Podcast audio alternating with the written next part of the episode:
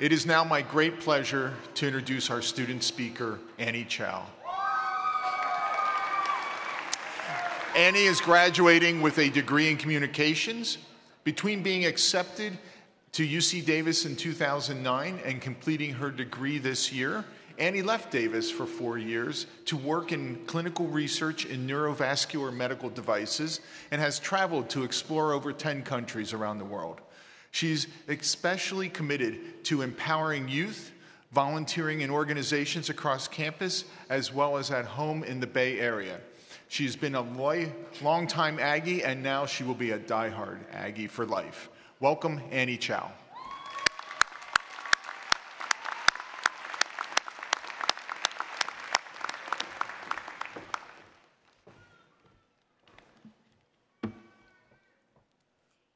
Thank you, Chancellor May, Dean Spiller, Winey, Dillard, Curtis, esteemed faculty and staff, family and friends of graduates, and of course, congratulations, class of 2018. We did it!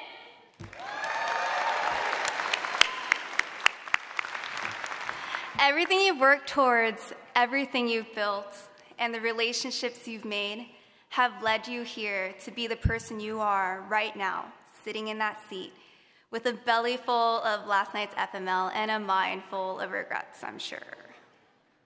My name is Annie Chao, and I'd like to thank you for letting me share my story with you today. My journey at UC Davis began nine years ago, in 2009, as a biological sciences student.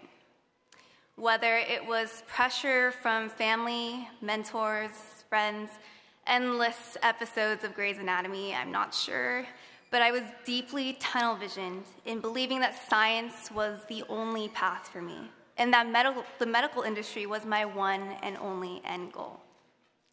So, ignoring the signs like miserably failing my classes and getting recommendations to change my major from advisors, I, and being placed on dun dun dun academic probation, I was eventually dun dun dun dismissed. I tried getting readmitted every single summer for the next few years. And guess which classes I kept trying to take? Science. I was so caught up in this vicious cycle of thinking, well, if other people can do it, then why can't I? When I failed to get readmitted for the third time, I gave up. I changed my course and I went to work.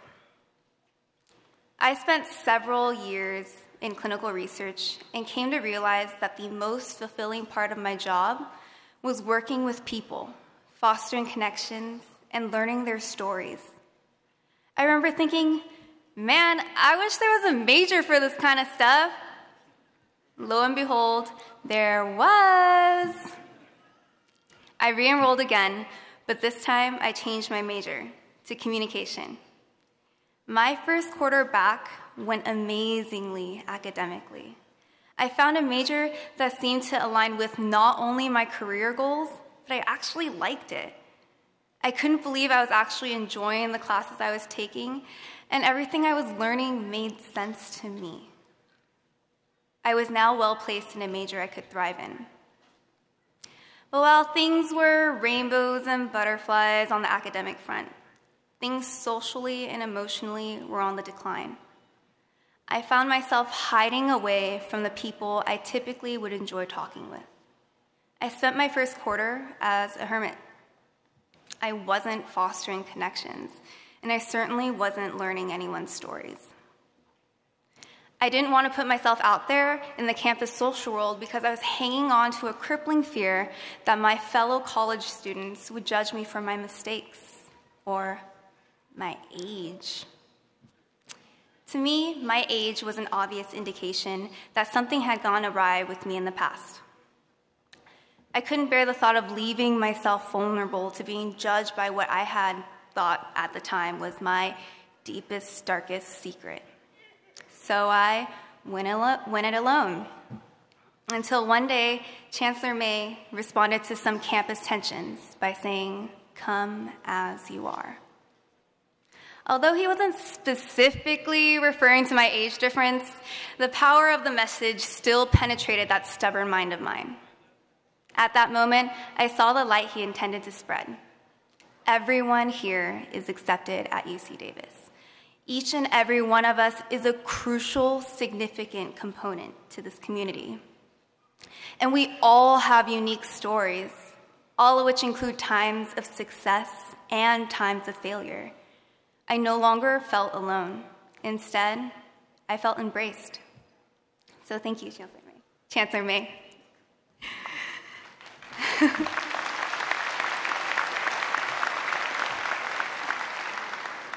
so that's when it clicked for me.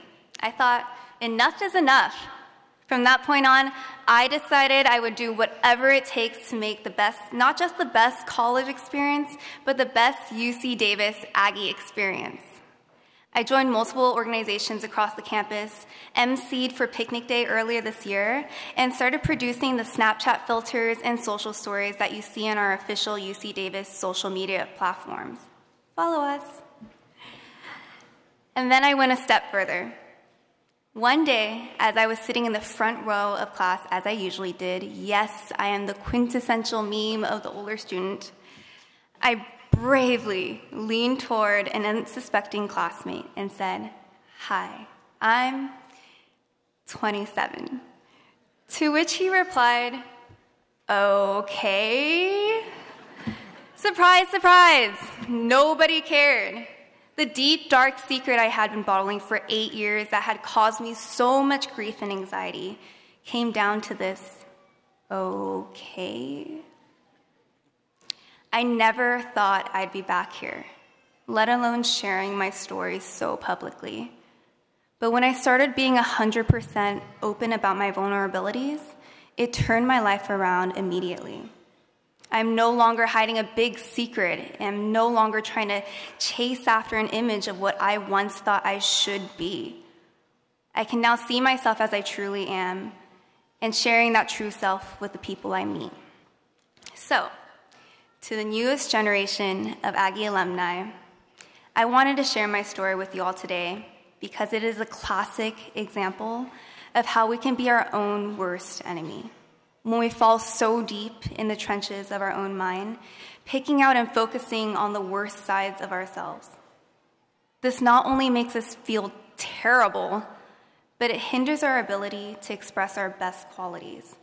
Qualities such as those that landed us here at UC Davis, the fifth best public school in the nation. Chancellor May, you stole, me, stole that line from me. and the same qualities that will take us so far and beyond in life. So, if this ever happens to you, if you ever hear that mean voice inside expressing doubt about whether you're good enough, check yourself. Would you want to be friends with that voice inside your head? Because to quote Eleanor Roosevelt, no one can make you feel inferior without your consent. To close, I'd like to ask one quick favor. I wouldn't be the social media intern here if I didn't do this, so would you guys mind doing a selfie video with me that'll go on the Instagram for UC Davis? Yeah? Okay. So on three, you're gonna say fall class of 2018. Got it? Ready? One, two, three. You guys can do better than that. Come on. Come on. This is going to go on the official channel. Ready? One, two, three.